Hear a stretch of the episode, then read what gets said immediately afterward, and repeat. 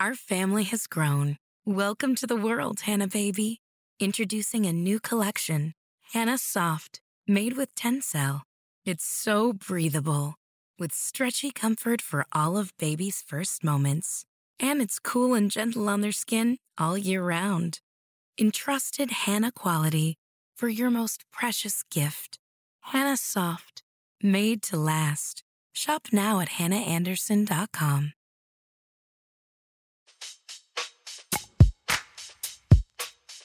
Welcome to Dear Prudence. I'm your Prudence, Jenée Desmond Harris. Today, we'll be responding to letters about when to tell your child you've had an abortion, whether it's okay to ghost friends who don't respect your reproductive choices, and how to deal with a spouse who is an art monster, also known as a slob. Here to help me out is my guest, Jessica Valenti. She's been writing about women in politics for nearly 20 years. She founded one of the first feminist blogs, has published seven books, and currently writes the Abortion Everyday newsletter, where she publishes nonstop updates on what's happening with abortion rights. Welcome to the show, Jessica. Thank you for having me.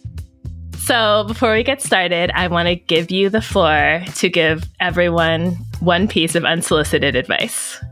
This was a really hard prompt for me. This was really difficult because I feel like I have way too much unsolicited advice. I thought that. I was like, this will be easy. It, you just seem like you would have a lot. But it, but no, but that makes it more difficult because then it's like, mm-hmm. okay, I really have to like distill down. And so I tried to like fit like a couple of different things into one piece of advice which is I always say like I'm a big believer of minding your own business, hmm. um, but especially when it comes to what other people think about you, like mind your mm-hmm. own business about yourself.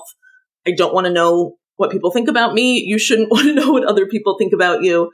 Um, and that's sort of like the second piece of advice, which is don't worry if not everyone likes you. Mm. Um, I, I feel like likability has become way too much. It's always been a trap, especially for women, but especially since social media, like where you can literally like every single thing. Yeah. Um, it's just, I don't know. I worry about it. And I feel like you're not doing something right if everyone likes you. And so just to like be a little bit chiller about that. And also, it won't last. And also, everyone doesn't even like Beyonce. Like if everyone doesn't like Beyonce, you're you're destined right. to fail. You're not for everyone. Like there's always someone who you are not going to be for, and that's that's fine. Easier said than done. Yes. But um, I'll work on it. I can't say I'm there. Nor am I. I'll, I will try to get there. Jessica and I will dive into your questions after a short break.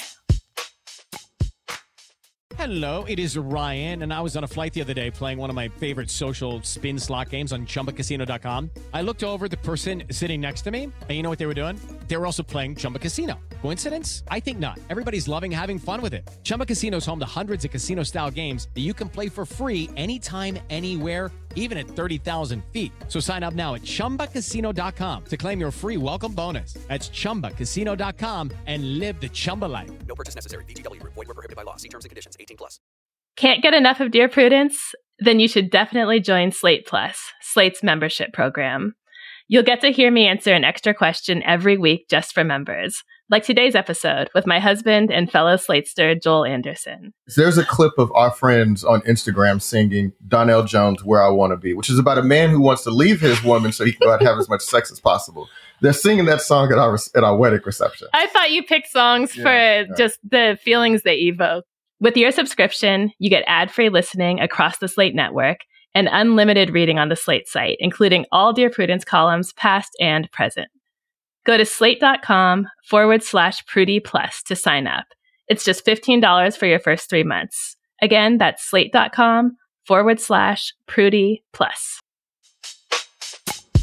Welcome back. You're listening to Dear Prudence, and I'm here with Jessica Valenti. Let's get started with our first letter titled, I Just Want to Pray in Peace.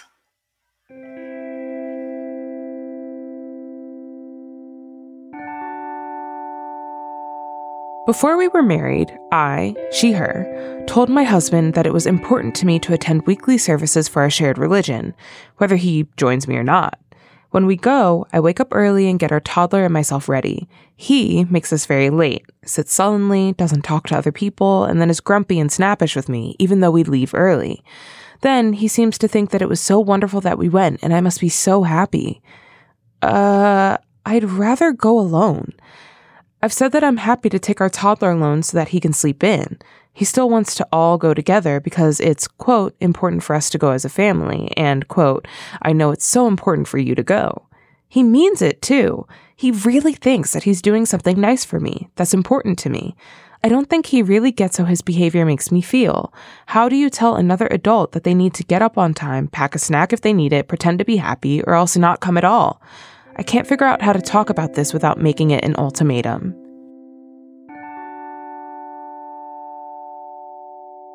So I feel like her husband um, might have missed out on one of the main rules of marriage, which is that if you show up but you're in a bad mood and you bring the vibes down, you actually don't get credit. Yeah, you don't get credit for showing yeah, up. Yeah, those are negative um, points. Yeah, it doesn't, being physically present doesn't count if you're stressing everyone out. No, no. And like the acting like he's doing her a favor too is what like really needles me a little bit. You know what I mean? Like, he's not he's not doing anyone favors by showing up and being grumpy and it's not fair because he's he gets to feel like he's done something he's probably patting himself on the back for it right. like giving himself husband points um, on the big mental score sheet of marriage right but he doesn't realize that he's actually making things worse and he could just stay in bed and meet them for brunch afterwards right and do even better and be like cheerful and like bring the mood up and like make it an even better day maybe that's the answer yeah. to like do something together after the services I honestly think that's after I kind of unpacked this in my head, that's where I came out. Yeah. Is that but I think my advice for her is that it's gonna have to involve how to get him to sign on to that plan. Yeah without feeling like he's losing the points that he was getting for going to church. You know yeah, I mean? Yeah, yeah, yeah. No, I do. I mean, it's hard because it's like on the one hand,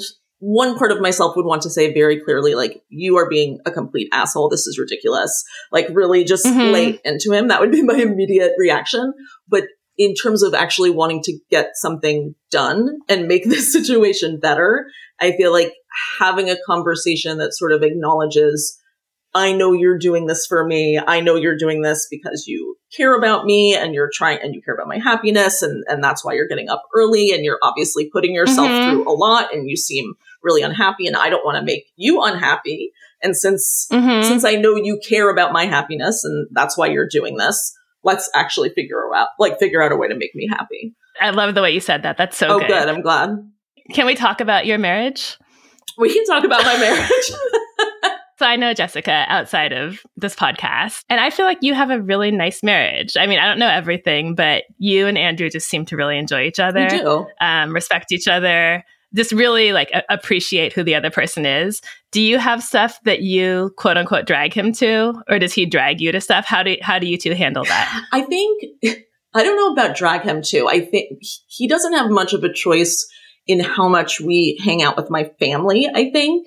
Like mm. right right now we're literally spending July in my parents' house in in upstate New York. And that's hard. You know, old aging aging Italian parents are not like the most fun people to be around. I've got to tell you. They're not the best. Mm-hmm. And his whole family is on the West Coast. And so we really are like hanging out a lot with my family. Like all of our traditions really center around my family. And I think that that can be difficult, but he handles it well, I think. I feel like he's actually mm-hmm. he's he's pretty good at it. And in most things, actually, I think that one of the reasons we get along so well is that we're very comfortable doing things separately. Like we have such different tastes when it comes to movies and TV. Like we never watch television mm-hmm. shows together. It's like maybe hmm. once a year we'll find something that we both like. But for the most part, it's like, I'm going to watch this. You're going to watch that. It's fine. We'll come together at another point. I don't know. I just feel like having your own stuff. Yeah, that probably helps a lot. So you're not constantly putting someone in a situation that they don't want to be in. Right. And I got to tell you, I don't want to watch his stuff. I really don't. Like, I don't want to watch a right. million Ken Burns documentaries. Like, I'm not interested. I'm sorry.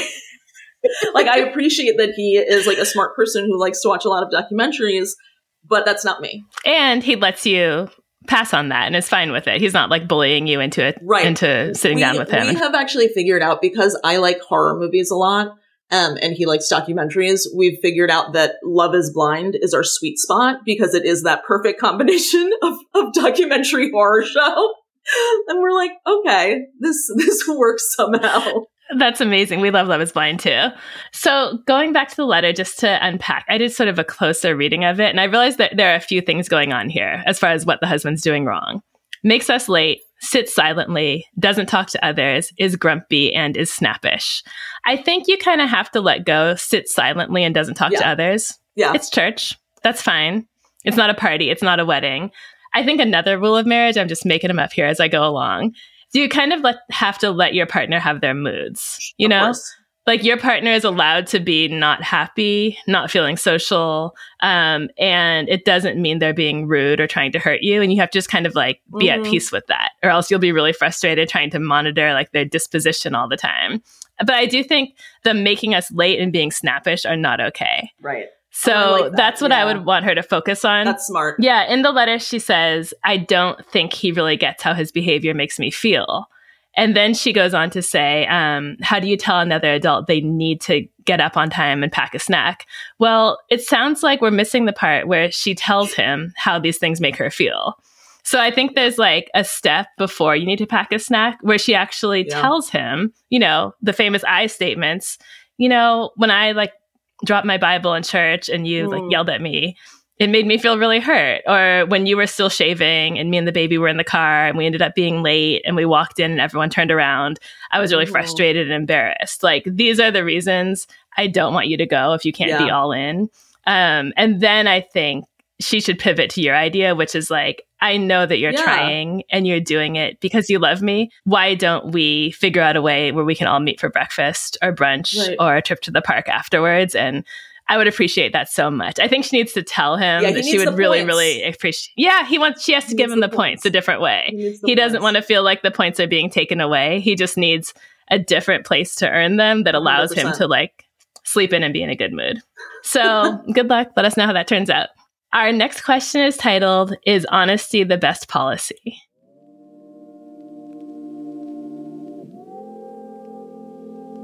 My son is mostly liberal, but hangs out with a variety of kids who hold a lot of different beliefs. This past weekend, he came home and said something a bit dismissive about being pro choice, then backtracked and said he still believes in a woman's right to choose. My daughter was pretty upset with what he said, as were we, his parents. What he doesn't know is that his father, my husband, and I have chosen to end two pregnancies. One of the kids' favorite aunts has done the same. Our kids don't know about any of these experiences. Obviously, we feel this is a very important right the ability to control when we have children, and the easy route would be to tell a personal story about how abortion impacted us. We have decided that might be too emotionally charged and are going a different route to get through to him about the importance of a woman's right to choose. This situation has led us to discuss if we should or should not disclose to the kids our history one day. We are concerned about telling them because I work a job where it could impact my career if it got out. Education, the biggest battlefield currently. And we also don't want it to upset them, the possibility of a potential older, younger child when they've both wished they had more siblings, and sway them against abortion. However, this is a well known secret in our hometowns because we told the wrong people when we were young. So the likelihood someone will tell my kids one day is not zero. I also hate family secrets, and I'm not ashamed, just cautious in this political climate. And finally, I was on birth control with all four pregnancies. It just doesn't work for me, and my daughter should probably know that. We think we should wait until they are older, but is it weird to tell them so late? The right to choose did impact them in our family life, allowing us to not become teen parents and also not have a baby after I was 40. If we decide to tell them, what is the right age? How? So, um, Jessica, I think this question came in several months ago. Yeah. And knowing that I might one day have you on the show, it for I me? put it. I saved it for you. Good. I'm glad. I'm gonna kind of turn it over here. Yeah, I mean, I say tell and and tell right away. Hmm. Um, I honestly think it's sort of this opportunity has come up with the son um, making these comments, and so it's sort of like this open door of, hey, you know, you said this thing the other day, and it made me think about maybe we should have this conversation. Um, it doesn't say in the in the letter how old the kids are. No, it doesn't. So obviously, like it, it sounds to me if the the kid is having these conversations with friends, it sounds to me like middle school, high school, like that sort of age. But even if it was younger, I feel like there are a ton of age appropriate ways that you can have this conversation um, about abortion. My daughter Layla knows about the two abortions that I've had. Um, I started talking about it when she was very young, when she was five or six.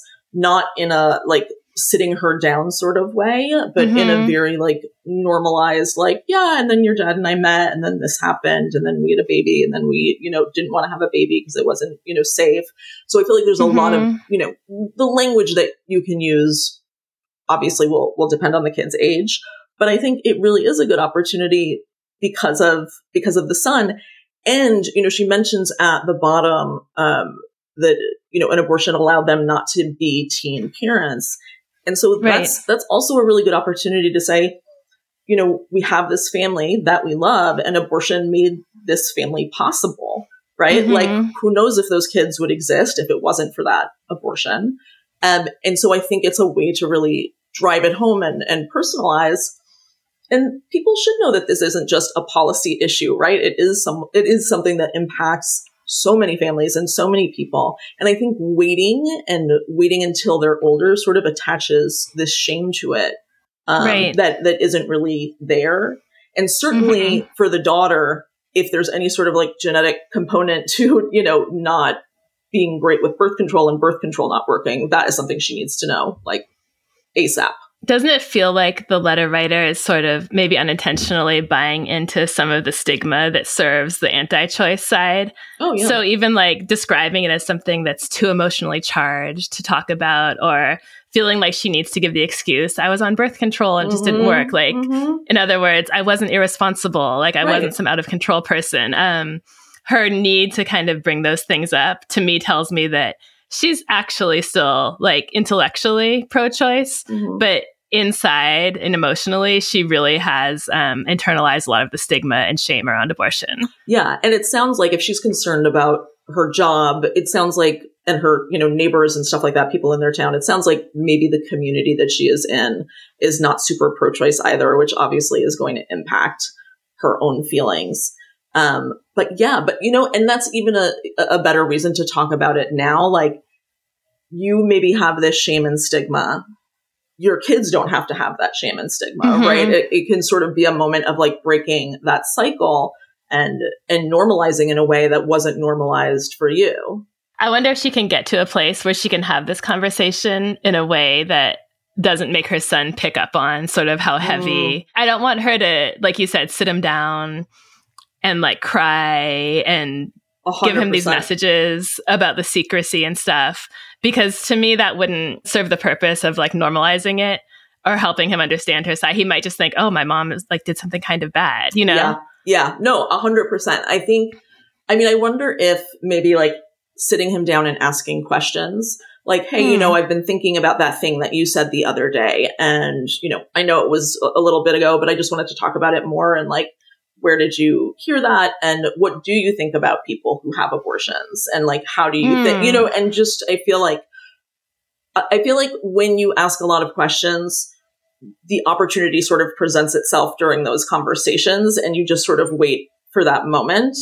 And I feel like if she keeps asking questions, she'll figure out the right point to say, well, actually, you know, I, one of the reasons I wanted to talk to you about this is because abortion really impacted our family's lives, and mm. and here's how. But yeah, it's it's hard if she has all of this stigma around it, and if she's carrying around you know shame or embarrassment or or anything else, it's it's going to be hard for her. It's going to be hard for her to to talk about it. My mom told me about her abortion when I was an adult after I had an abortion. Like she hmm. she didn't tell me about it um, for years and years and years. Uh, and then b- right before I met Andrew, a couple of months before I met Andrew, my husband, I had an abortion. And that's when my mom told me. And I remember being shocked, like not hmm. scandalized, but I remember being shocked. And I still think about this is something I do for a living. I'm, you know, I write about feminism, I write about reproductive rights, but still in my mind somewhere, I was surprised because she's such like a good mother. She's such a, yeah. like a traditional mother. Um, and so it, it was surprising to me, even the stigma I carried around. And so I don't think having some of that stigma in you is a problem or should be a hurdle. It's just a matter of recognizing it, you know? And again, like Layla, my daughter knows, Hey, guess what? You wouldn't be here if it wasn't for yeah. the abortion I had right before I met your dad. And I wouldn't be here. I wouldn't be alive if it wasn't for mm-hmm. the abortion I had when you were three. And, and so to her, it's something that is very built into the idea of families and building families. And when you think about it and when you look at the reality of what abortion is like, abortion really does build people's lives and, and families and allows them to have the lives that they do. Um, and so I think talking about it in that sort of like neutral or positive way can be helpful. That's a great way to frame it. And I, I like the idea of the letter writer pointing out it's not that you would have had these siblings and you don't have them. Exactly. It's that y- you might not have been here. Our family would have taken a totally different path that might not have ever involved you. Right. Like I'm so grateful that I had this choice because I love our family so much and our family is so wonderful. And it wouldn't be the same if it wasn't for, Right. for that option. Just real quick, given what I think this is me as a coastal elite, just naive person, um, looking at the letter, wondering, based on what you know of like the lay of the land of the country and abortion attitudes and beliefs, is the letter writer um, being realistic when she thinks that maybe like someone in town will hear that she had an abortion and tell her child and that or, or that it might impact her professionally down the line? Like are these kind of rumors and gossip like ruining people's lives in a real way I mean, I think it depends with the job stuff. I mean, certainly she would have a good legal case, but like we have seen, it, you know, I don't know what kind of educational institute she works for, but if it's a Catholic one, Mm. they could fire. I mean, we've seen that happen. We've seen people be fired because they let it slip that they were um, living with their partner before marriage, um, and so there could be a real concern there. I I get that with the the rumor mill stuff. Yeah, I mean, I'm sure I'm sure that that happens, and I'm sure that probably feels really bad, especially if you are carrying around that stigma yourself, right? Mhm. Um, and I think that's something that she has to sort of work on internally because again, people are always going to talk. Don't worry about what other people think about you or, you know, if they like you. But I don't think it's unrealistic. Like I, I, I think that's realistic. A lot of the people I speak to who've had abortions, you know, in places like Texas where they, they traveled out of state, they didn't tell anyone, like Hmm. really anyone. Um, not their family, not their friends, because there was this overwhelming feeling of I will be judged, even though um, the circumstances were such that it was necessary to save their life. And so I think that's a really it's a it's a real thing that people have this fear of of losing their community, losing their friends, and if you're in a place like Texas, you could be sued. so that's Right, like that's a whole other thing, right? That's so true. So yeah, I, th- I do think it makes sense to um, when she does talk to her son, ask him to keep it private, but be very clear that the reason is like a practical one. Mhm. It's not because of shame. It's not because it's Right. like an emotional, intense, sad thing. It's because there are some people out there who would, you know, want to do things that harm us or our family if they knew this, unfortunately. So that's why it's private, not because like mom is ashamed or embarrassed. Right, exactly. And that's just another indication of why this issue is so important and why we want to talk to you about it because isn't it a shame that like we Mhm. can't have these open conversations? You're listening to the Dear Prudence Show, and when we come back, we'll be reading more of your letters. Stay with us.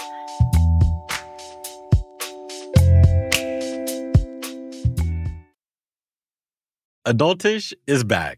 And this season, we're talking about standing up and learning how to take a stand for issues on the minds of young people, like book bans, the book banning side. They have an incredibly well oiled machine. filling in food deserts, We have three community colleges where we either provide food boxes or an actual operating farmers market. and what's affecting young people's mental and emotional health. pressures of school, friendships, from romantic relationships, pressures from family. New episodes of Adultish from YR Media drop every Thursday, so subscribe wherever you're listening now. On Death, Sex, and Money, we feature interviews with you, our community of listeners, getting honest about uncomfortable things. I developed an illness where it isn't safe for me to drive. A friend once said to me, Sex is like air. You don't think about it until you're not getting enough. This is a similar sort of thing if you just replace sex with driving. Listen to Death, Sex, and Money wherever you get podcasts.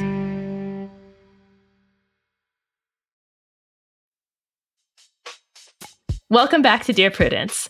I'm here with my guest, Jessica Valenti, to answer your letters, and the next one is titled Empowered Slob's Spouse. My wife and I, together for five years and married for three, are expecting our first child in February. And we just found out we're having a girl. My wife is incredibly beautiful, talented, sexy, intellectual, fiercely loyal, kind to animals, and basically perfect. Except, she is a huge slob. We often joke that she's a slut in the original sense of the word, i.e., a bad and lazy housekeeper. She keeps her clothes in piles on the bedroom floor that she refers to as her floor drobe, which also doubles as a giant, luxurious cat bed. She would happily eat cold sandwiches or take out for every meal if I didn't cook. If I don't want to live with grimy bathrooms, a sink full of dishes, and tumbleweeds of dust and cat hair blowing everywhere, I have to stay on top of it myself. Which I do, and don't mind doing, if that's the price of being with her. I was single for over a decade before we met, and had all but despaired over ever falling in love or having a family.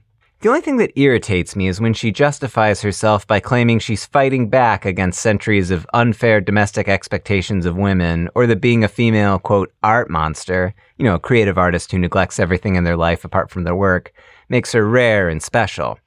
Her parents are a doctor and a lawyer, and she grew up with nannies and cleaning ladies.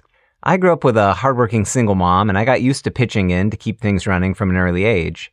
She's an adult and entitled to her own choices, but I hope I'm not being out of line by not wanting her teaching our daughter that it's cool and feminist to be a slob. How can I push back and hopefully instill all our kids with basic housekeeping skills without getting into a verbal war about the historic imbalance of household responsibilities in other couples that doesn't remotely apply to our actual lives? Okay, so Jessica, a couple of pieces you've written in the past. Don't marry a man who doesn't vacuum. That's one headline. Yeah. Men think they do equal work at home when facts show otherwise. That's another one. Women are better at housework, but men sure are better at avoiding it.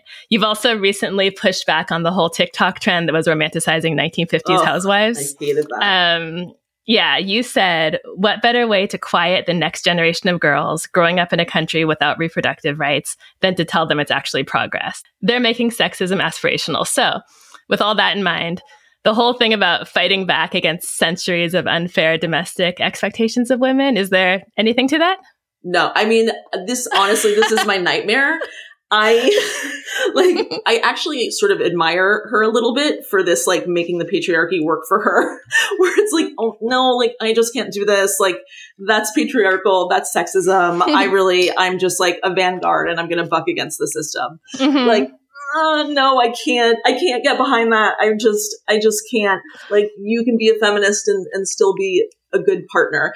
And I, I can appreciate the idea of like, I am not going to let this overtake my life. I am not going to let myself feel judged or be judged based on how clean my house is or I get that. And I think that that is very powerful, but I don't think there's, there's anything specifically feminist about like shirking your responsibilities and making your making your partner do them.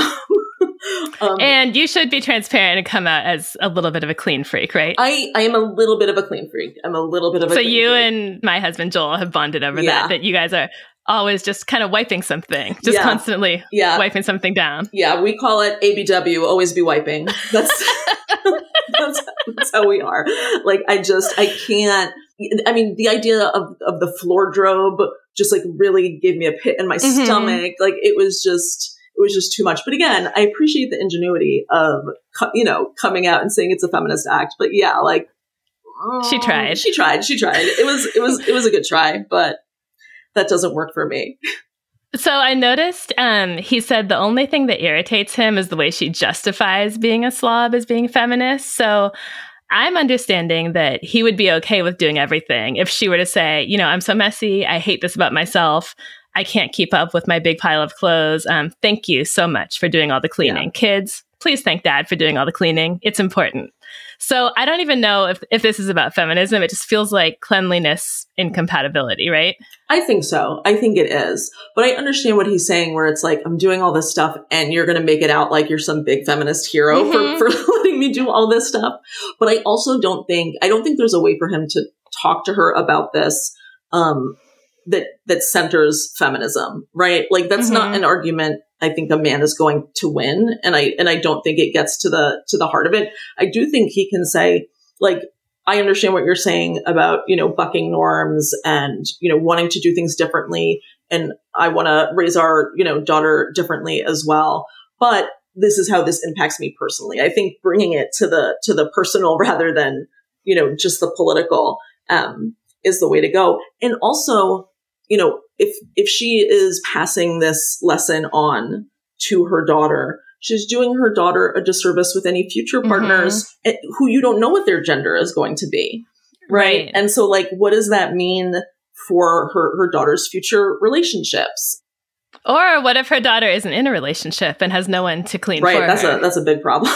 that's a thing that happens. So I don't know. I wonder if he could just approach his wife. I think this is not that hard because he mm. doesn't actually want her to do a lot more. Right. He just wants her to frame her not doing as much a little differently. So I think he maybe just needs to ask for her support here. Like, mm. it's okay if you think being an art monster is great, but you know, our kids may not have spouses. We don't want them to live in filth if they live on their own. So can we work together on sending them a message that cleanliness is not worthless and that it has some value? You know, yeah. I think that's reasonable. I think it's totally reasonable. And also, honestly, if he really wants to be sort of underhanded about it and like, like, knife her a little bit with the with the feminist comment he can he can say something of like don't you think if you're sort of sending the message that cleanly cleanliness is worthless that that is sort of disparaging all of these women who have Ooh. really you know had to take this on um, and that's good, Jessica. Right? You're someone who's been fighting with people on the internet for a long time because you really came up with a good response. Just a little bit, but you know, it's like you're you're sending the message. You're being dismissive of this like mm-hmm. traditionally mm-hmm. feminine endeavor, which is not helpful to anyone, and certainly not helpful to, to feminism. I love that. I love that. I hope he takes that right back to her. this is Dear Prudence. We need to take a break, but when we come back. More letters from you and advice from us. Stay tuned.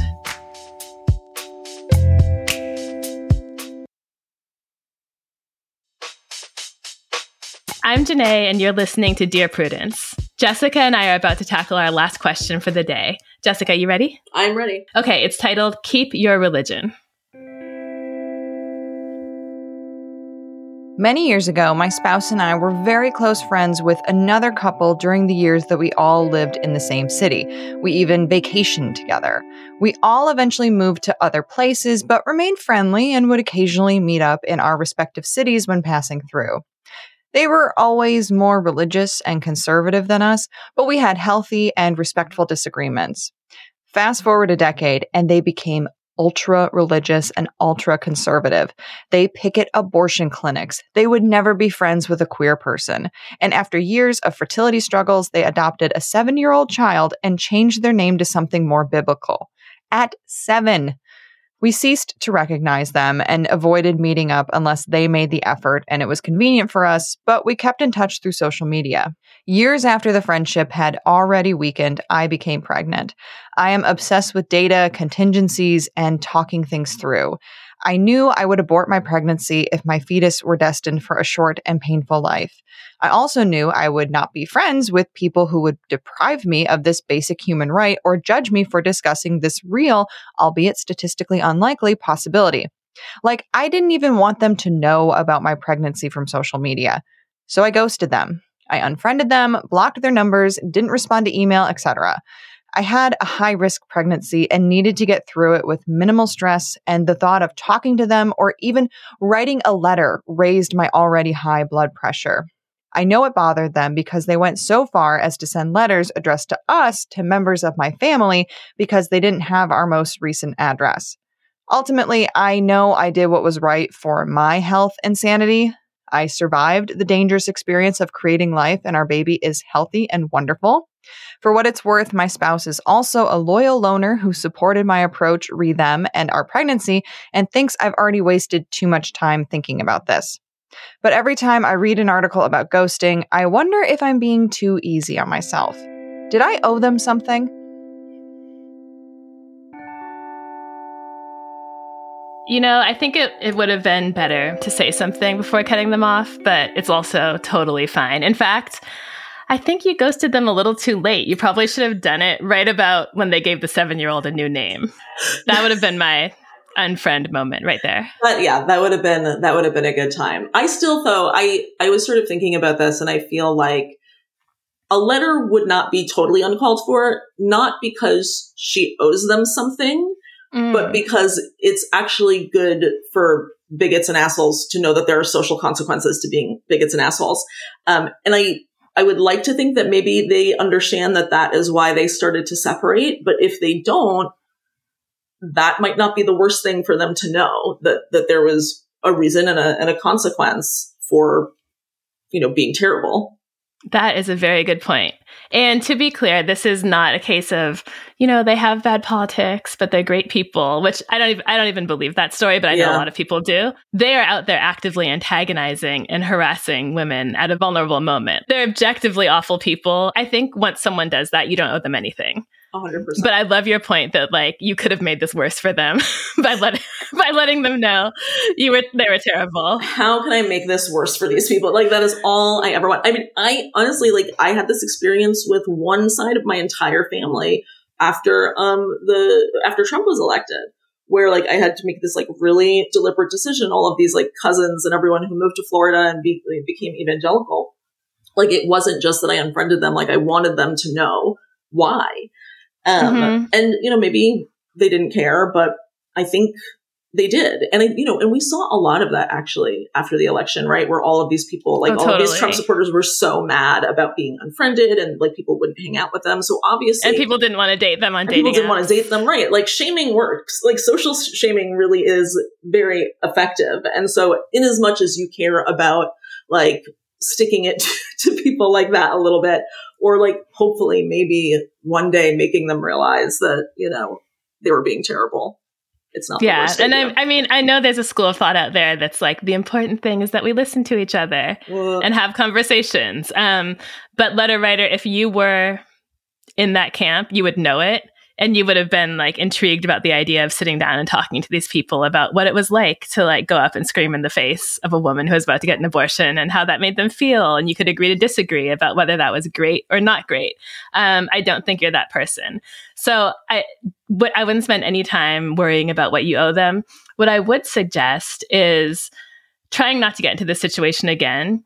And by that i mean take stock of the people who are your friends now and before it gets to like a major point of conflict based on something in your personal life, kind of evaluate whether you like them and their values and who they are. And if you want to keep up that acquaintance relationship or social media relationship, it's okay to pull away from someone before your personal decisions directly conflict with like their politics and their actions. You can pull back just because you have different values and you don't think they're great people. I love it. Great.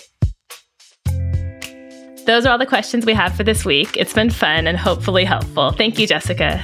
Thank you for having me. Read and subscribe to Jessica's Substack, Abortion Every Day, at jessica.substack.com. It's all things abortion, feminist commentary, and community. You can also follow her on TikTok at Auntie Killjoy. Do you need help getting along with partners, relatives, coworkers, and people in general? Write to me go to slate.com forward slash Prudie. That's slate.com forward slash P R U D I E. The Dear Prudence column publishes every Thursday. If you'd like to hear your question answered on the podcast, we're looking for letter writers who would be comfortable recording their questions for the show. You can stay anonymous. Dear Prudence is produced by Se'era Spragley Ricks with a special thanks to Maura Currie. Editorial help from Paola De Verona. Daisy Rosario is senior supervising producer, and Alicia Montgomery is Slate's VP of audio. I'm your dear Prudence, Jenée Desmond Harris. Until next time.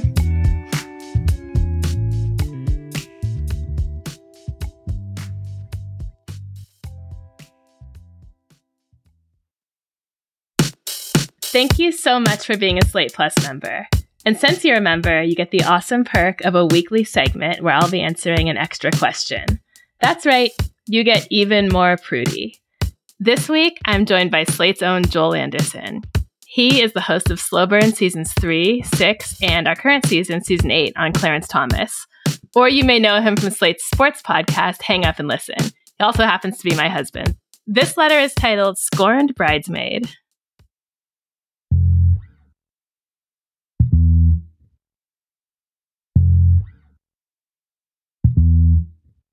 My friend asked me to be a bridesmaid in her wedding, and I agreed. I now work shift work and rotate shifts every few months. When I rotated to midnight shift, I made sure to let her know that I wouldn't be able to hang out as often and would likely be texting less because I'd be working and sleeping at odd hours.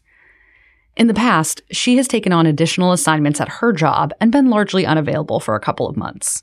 And also, her fiance does shift work and occasionally travels to areas where he's unavailable to even talk or text, sometimes for days or weeks at a time. So I figured she would be understanding. A couple of weeks ago, she texted me to ask me how I felt about being in her wedding. It was a long message, and the tone of it read like she was trying to get me to drop out without having to ask me.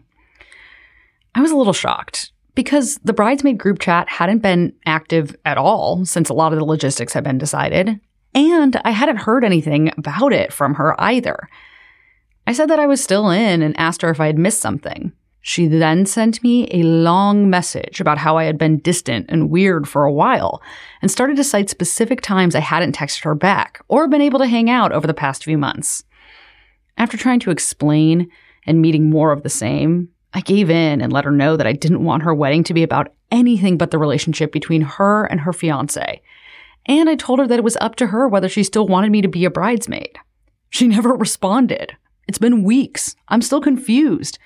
My only stake in being in her wedding was wanting to support her, and I tried to be as upfront and honest about my schedule as soon as I knew it.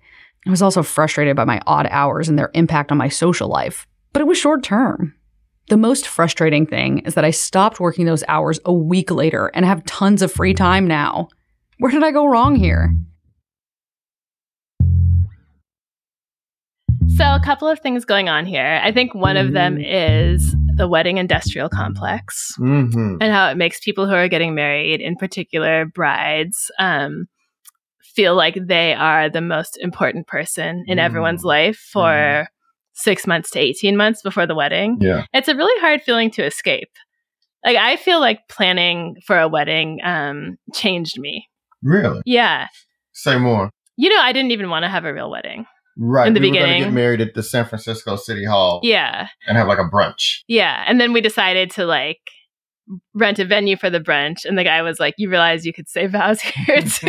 and it would pretty much cost the same. And next thing you know, we were having a totally regular wedding. But I wasn't a very like bridey person. I mm-hmm. think going through the whole process kind of turned me into one. Really? Like by the end, I was sort of in the mindset of, well, it is my special day. Well, you did have more opinions about like flowers and music by then than you did started out with, I think. I never had opinions about flowers. Mm. That's why our wedding planner brought them. There's like these two random flower pots of red mm. flowers that don't match anything. Well, I guess that's right. Well, you had okay. Maybe I'm just saying music. Music, yeah, I suggested what, like 97 songs? 90, I mean, I just like you know, we don't have to have Jagged Edges. Let's get married. It's not really an appropriate song for. This is funny. So Joel and I have an ongoing um I don't want to say it's a dispute because I'm not Mhm. really in it, but Joel has ongoing commentary about how the songs I chose for our like wedding reception and dinner playlist. I didn't wildly inappropriate. I didn't realize that you were supposed to scrutinize the lyrics Yeah, to make okay. sure that they were I- so speaking people- positively about that know, relationships. There's there's a clip of our friends on Instagram singing Donell Jones "Where I Want to Be," which is about a man who wants to leave his woman so he can go out and have as much sex as possible. They're singing that song at our at our wedding reception. I thought you picked songs for just the feelings they evoked. Oh, I think it evokes great feelings. Anyway, so anytime a song comes on that's like about cheating or, you know, sadness, he's like, I can't believe this song was on our wedding playlist. You should think about how many of those songs were actually on the wedding playlist. I mean, you spent a lot of time hoping to cultivate the right vibe. People don't write love songs about just like positivity. There's Sure very few. There's There's, very few. Mm, Anyway. So anyway, back to the issue at hand. Right. Um, I think this bride, just you know, making up a fact pattern here. I can imagine that this bride felt like, you know, all these people are in my wedding. They should be actively contacting me and asking what they can do and being excited. And this person, obvious letter writer, obviously cares more about her job. Um, she's barely communicating. She says she's so busy with work. Like we all have work. It's not. It's not that exciting. And you know, I guess she doesn't care. So I'm just going to tell her to drop out. yeah, that's probably what happened. I mean, I, and I don't know how young these people are, and I don't want to make any like generalizations about young people, but I think if you get married and especially very young, to your point, it's very easy to fall into, hey man, everybody's supposed to be doing everything for me. And it's also kind of like the first time in your life that you're a project manager because Hmm. you hire you're hiring all these people to do stuff. Oh, that's for so you. true. And you got to keep up with them. Like, oh, okay, is the venue going to be? Yeah. The dresses, all this other stuff. So yeah, you're right. It's very easy to sort of fall into everybody's supposed to be serving me. So friend, like you didn't do anything wrong. Your friend is being sort of typical in this scenario. But the issue is that you're going to have to find out if you're in the wedding or not still, right? Like I mean, Right. you don't even, you wrote this letter to us, but we don't even know if you're in the wedding. And that, then once you know that, then that's when the advice can start, right? I think you have to pick up the phone and get clarity. Am Right. I in or am I out? yeah. Like I just need to know. And say you're okay with being out. Um, you also don't say how close of a friend this is. You definitely don't say this is your best friend. So you could have just been like an acquaintance who was an add-on. Um, who f- and now she's being pressured to have her cousin in the wedding. Any number of things could be going on. I would say when it comes to weddings, try not to take anything personally because there are so many forces at play: Oh. money, parents, um, image, expectations. But you're saying that, but you know that we take these things personally. We talk about it all the time about people who didn't show up. It's just very hard to not take this sort of stuff yeah, personally. no, it is. Like you're just not going to. So the thing is, is like, be willing to put on a good face. yes, yes. Be willing to put on a good face. And then this is, we've done this before on a plus segment many months ago. I was Hmm. like, they kind of test out your feelings. You're at the wedding. See how you Mm. feel about not being included or where Mhm. you were or who may have replaced you in the lineup and then sort of test it out. But I, I think to your point, your broader point is that if you were really good friends, if you were really tight friends, there wouldn't be any of this like, uh, Confusion. Yeah, confusion. It would totally. be already been sorted out. So maybe you're not as good of friends as you think you were. Yeah, and the relationship can just evolve mm-hmm. downward from here. That's probably what's going to happen. Yeah. Thank you again for being a Slate Plus member. The Dear Prudence podcast would not be possible without you. Until next time.